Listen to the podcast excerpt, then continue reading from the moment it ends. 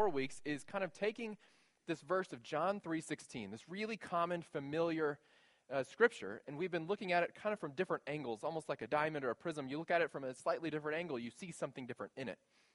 And so we've been looking at love and what love really means, and this week, what I think we're going to see is love is more complex than we've made it in our culture. And that complexity is going to come through today. In our first week of the series, we talked about God's initiating love. God so loved the world that he sent Jesus. And then we talked about God's generous love, and what did it mean for Jesus to give his life? His sacrificial love was this idea that God took a loss for our gain. And then today, we'll talk God's saving love. But I think culturally, we've begun to think of God and his love a little bit too simplistically. We are in the Great Lakes region, and lighthouses, I don't know if you've noticed this, lighthouses are a thing here. I drive around town, and I feel like I see lighthouses everywhere. People love lighthouses. There's pictures of them. People have them hanging on their wall. There's a lighthouse in your bathroom that says something, you know, some nice saying, and you're like, why is that in the bathroom? I don't know, but it's here. Driving around town, there's people with miniature lighthouses in front yards, and lighthouses are a big thing. I would have to say I'm not innocent of the lighthouse love. I actually have a favorite lighthouse, which I don't know. How many of you have a favorite lighthouse in the world, right? You just outed yourself as almost as nerdy as me. So I have a favorite lighthouse in the world. That's the Greenpoint Lighthouse in Cape Town, South Africa. And I remember I didn't care a thing about lighthouses. And Steph and I were on vacation, and we came around a corner, and I saw this square building with these diagonal lines, and the sea is on one side, and the mountains are on the other. And I thought, that's something. I like that thing. And then all of a sudden, I found myself noticing lighthouses everywhere. Well, not so long ago, a month or two ago, I was at the National Museum of the Great Lakes up in Toledo, right on the Maumee River. And they have this incredible map that has every lighthouse on the Great Lakes. It has it all pinpointed out where each one of them are. Every single lighthouse is named and shown there. And what I didn't know, and I don't know if you knew this, was each lighthouse has a unique blinking pattern. And so, for instance, one will blink red, white, 3 seconds off, and then red, right, 3 seconds off. And then the next lighthouse over has its own unique pattern. It'll go red and then 5 seconds off, and then red and 5 seconds off. And some will go white, white, blank, white, white, blank. And so every single lighthouse on the Great Lakes has a different blinking pattern, including different colors, so that the mariner, when he's out in the water, he can see on the distance this blinking light, and by the chart, he can know exactly where he is simply based on the light coming from the lighthouse. I thought this was fascinating. More fascinating to me was the juxtaposition of the lighthouses in the museum. I thought the most telling thing about where the lighthouses were in the museum was what was right behind them. They were next to the exhibit of tragedy of the Great Lakes. Literally, if you turn your back on the lighthouse exhibit and you look the other direction, what you find is the exhibit of all the shipwrecks and the rescues and the tragedies and the losses. There's lifeboats, there's life preservers, there's even these weird-looking like life suits they have now. As technology gets better, somehow they keep getting bigger. When we think of lighthouses, though, we think of these majestic structures romantically perched on a rocky coastline. We think of these beautiful landmarks. And what they are, they're really enormous towers of warning. What a lighthouse is telling you is not, look at me, I'm beautiful. It's, you're in dangerous water, be careful. And so I'm going through this museum, and I see the number of shipwrecks in the Great Lakes. And I couldn't believe the number. And I'm thinking, like, okay, I mean, been around for a while, okay, 100, 200, 500, 700, 8,000 shipwrecks in the Great Lakes. Meaning that for the last 250 years, on average, there is one shipwreck every 11 days. I was astounded. We get comfortable looking at lighthouses, but it's so much more complex than we think. John 3:16. For God so loved the world that he gave his only son, that whoever believes in him should not perish but have eternal life. And then verse 17. For God did not send his son into the world to condemn the world, but in order that the world might be saved through him. I would offer today that John 3:16 is a lighthouse verse of sorts. We get really comfortable looking at John 3:16. It's beautiful, it's picturesque, it's perched right there on the corner. It's a great verse to just kind of have up on the wall. God so loved the world, love. And yet to get there, to understand what this love is really about, the complexity of God's saving love, we actually have to take a step back and realize that it exists there almost as something of a warning, that there's something that we're being saved from. There's a blinking light in that verse that's telling us something. And to get to where that is, we have to drop back to the Old Testament for just a minute. Psalm 145. Psalm 145, verse 14 says, "The Lord upholds all those who fall and lifts up all who are bowed down. The eyes of all look to you, and you give them their food at the proper time. You open your hand and satisfy the desires of every living thing. The Lord is righteous in all his ways, and he is loving towards all he has made. The Lord is near to all who call on him, to all who call on him in truth. He fulfills the desires of those who fear him. He hears the cry and saves them. The Lord watches over all who love him, but all the wicked he will destroy." Notice this in verse 16, it's basically saying that God is the sustainer of life. So he's not only the author of life, the creator of life, but it says God is the sustainer of all living things. Verse 17 says he loves all that he's made. This is called common grace. It's general love. God loves everything he's made. He made us all, he sustains us all, loves us all. And then verse 20 says, the wicked he will destroy, which creates contradictory or complicated feelings in us. God loves, God loves, God loves, God loves, and the wicked he will destroy? He'll destroy that which he loves? Which makes us ask the question, can you love and condemn something simultaneously? Book of Ezekiel, God is speaking to the Israelites through the prophet. Tells them, "Say to them, as surely as I live, declares the sovereign Lord, I take no pleasure in the death of the wicked, but rather that they turn from their ways and live. Turn. Turn from your evil ways. Why will you die, people of Israel?" The God of the universe is speaking to his beloved people, and he says, "I don't want to judge you, but I'm going to judge you." He's pleading with the people to turn. You can almost hear a desperate yearning. Why will you die when the path is clear? This is love and wrath in the same sentence. Can you love and condemn something simultaneously? Can love work like that? Some in the room would say, you really can't do both. If you really love something, you could never condemn it. You wouldn't do that. If you love it, you just love it. Ask my 5-year-old if that's how it works. Anybody with kids, if you love your child, do you ever discipline your child? Yes. Timeout is a form of condemnation. Spanking, or when I was growing up, the wooden spoon out of the drawer. I have a cousin that was so good at earning condemnation that I watched his mother break many wooden spoons over his backside. Break them. And he would smile and go, "That all you got?" And she'd pull out another spoon, and we'd just keep going. And did she love him? Not in that moment. Yes. Was she condemning him? Was there consequence? We sort of kid, right? Like, well, that's not the same thing. Unfortunately, though, lots of people in this room have loved ones who have chased destructive things, illegal things, unhealthy things. And what we realize is there are deep costs to that. Sometimes we lose contact with an adult child or we become estranged from spouse or grandchildren.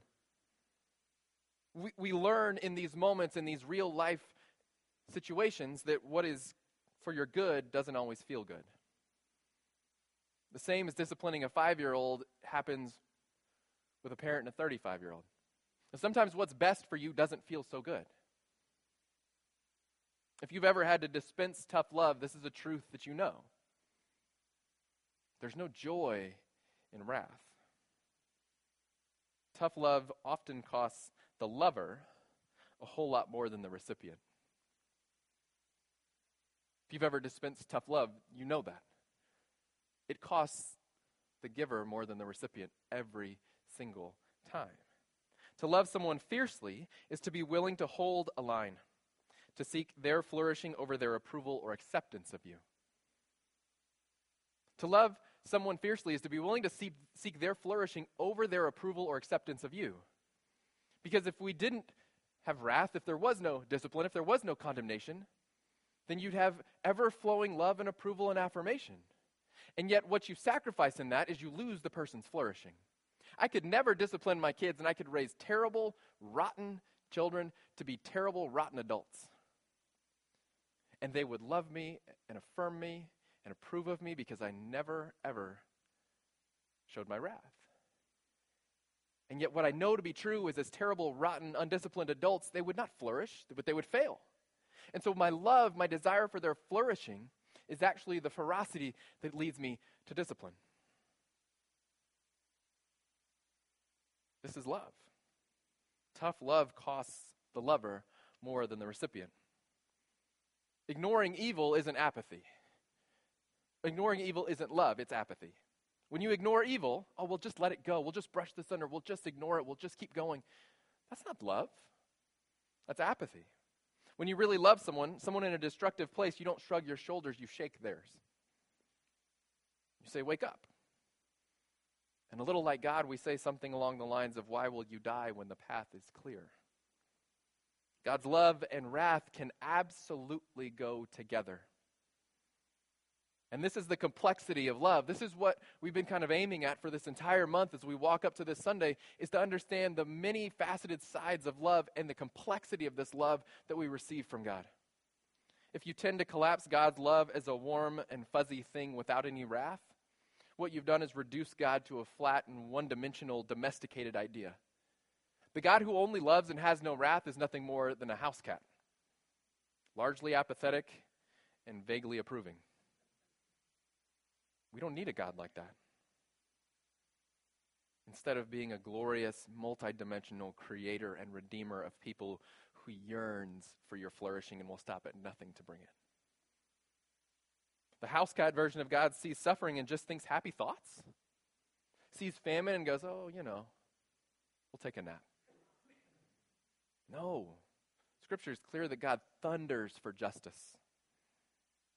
If you collapse God's love into just saving love, just this idea that God loves us all and sent Jesus, and so he just is here to save, and all he does is just saves, and everybody's going to get it because that's God. God just has to save everyone. Collapsing God into that is turning God into a saving force that doesn't have deep concern for those who are wandering and in danger. You reduce God to a personal safety blanket that maybe everybody gets. No, God sees his children lost and in pain and lacking flourishing. God isn't just happy to snuggle the saved. God is fiercely seeking the lost. Both views flatten God, and both are unbiblical. Both steal the richness of God's love. Both views are based in how hard it is for humanity to conceive of the depth and complexity of God's love. Philosopher Plato said, human love is the child of poverty. Human love is the child of poverty. What he meant by that is that because we lack something, we seek love to complete us. So you hear it all the time, your opposites attract, right? This is Plato's idea that if I lack certain things, that I will go and seek out a mate that will fulfill that. And so in having a pair, we can be one whole because I lack, but she has what I lack. And so now we're actually fulfilled. My job in premarital counseling is always to undo this idea that somehow another person can complete me, which isn't true, or that someone else exists to make me happy or to somehow make me a better person. Whenever I hear a young couple say, well, she just makes me a better person, I'm like, no, she doesn't. No, she doesn't. She makes you a deluded person, and you feel good about yourself now, but give it a couple years, you're going to see. You're the same person you were. My job is to undo that and help us all see that humanity wasn't created to fill that void in others. Humanity wasn't designed to carry that load of completing another person. If human love is the result of our poverty, God's love is the result of abundance. C.S. Lewis would say it this way, God has no need in and of himself. God is not in it relationship with us. He's not in it for gratification. He needs it not. So Jesus coming to earth is the purest form of God's love for us. And it's what makes God's love so reckless, that a complete and perfect God opens himself up to be pained by our wickedness.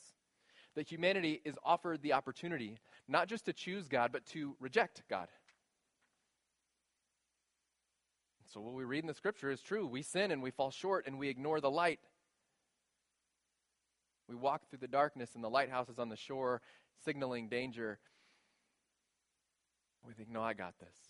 I can do it myself. I can navigate this myself. So what do is we turn our backs to the light. And we attempt to walk through life on our own. And one after another, we end up shipwrecked pieces at the bottom of the lake. One after another, we find ourselves mariners lost in the waves, wondering how we got here, and we can't see the lighthouse anymore because we've turned our backs to it. Whether we acknowledge it or not, to be human is to be a ship sinking in the stormy waters of sin. The base reality of every human being, we are each a ship sinking in stormy waters. And the cost of our rejection and this sin is that we have to be judged. Because a just God, not a house cat God or a safety blanket God, but a just God, a dynamic God, a living God, can't allow injustice. Can't let wrongs and evils go unpunished. Any more than if someone came to your house and burglarized it and took everything that you had and left it a mess and they found him 2 days later. That we have what's called a justice system, don't we? That person would be prosecuted. That person would have to pay for the crime that was committed. Because we have a justice system, because we believe in justice, because we can't just let things go unpunished. Otherwise, it's anarchy. That's not love. The same is true with God. Because we have wronged God, because we fall short, there is a justice system cosmically set up, and there's a penalty to be paid. The solution is John 3:16. That for God so loved the world, the lost and the stubborn and the wicked and the rebellious, that God sent Jesus into the storm of our unbelief and into the storm of our disobedience and into the path of his own wrath, he sent his son. God sends the ultimate rescue mission in Jesus, and he says, turn. Just like in Ezekiel, turn. Turn from sin, turn to Savior. There is no scenario where turning from sin doesn't equal turning to Jesus. As you walk through life, there is no scenario where turning from sin doesn't equal turning to Jesus. Because salvation isn't the absence of wrong, but the presence of right. Salvation is not the absence of wrong. It's the presence of right. Jesus comes to right the world, to rescue his beloved, that whoever should believe in him, whoever should grab onto him, whoever should put their trust in him, whoever should leave their life in his hands, whoever should trust in the light, no matter how dark the storm, should not perish, but have eternal life.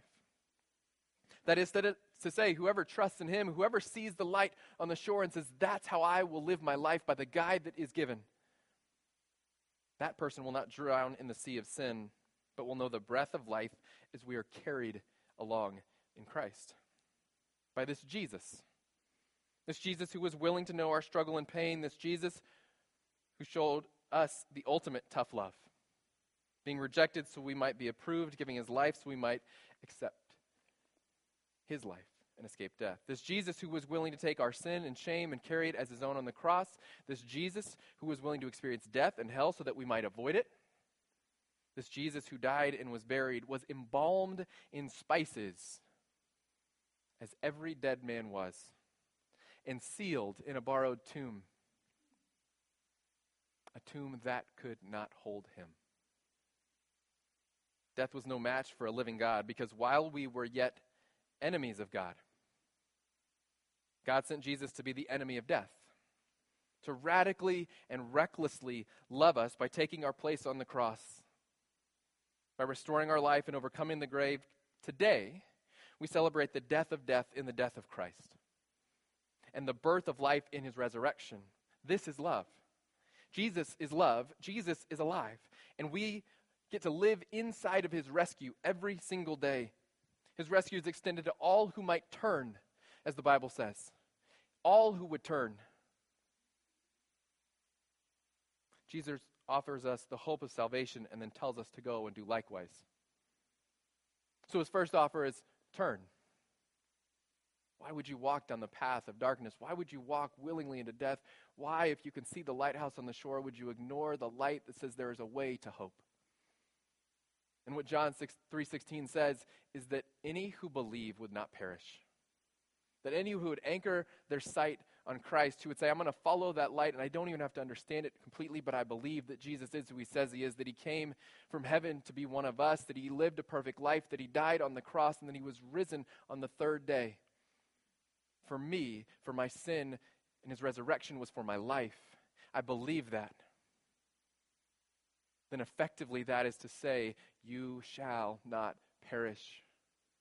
That the ultimate inevitable shipwreck of your life has been erased, and you're safe. He says, do likewise.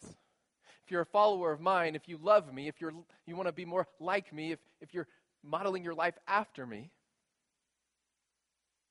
then we live a certain way.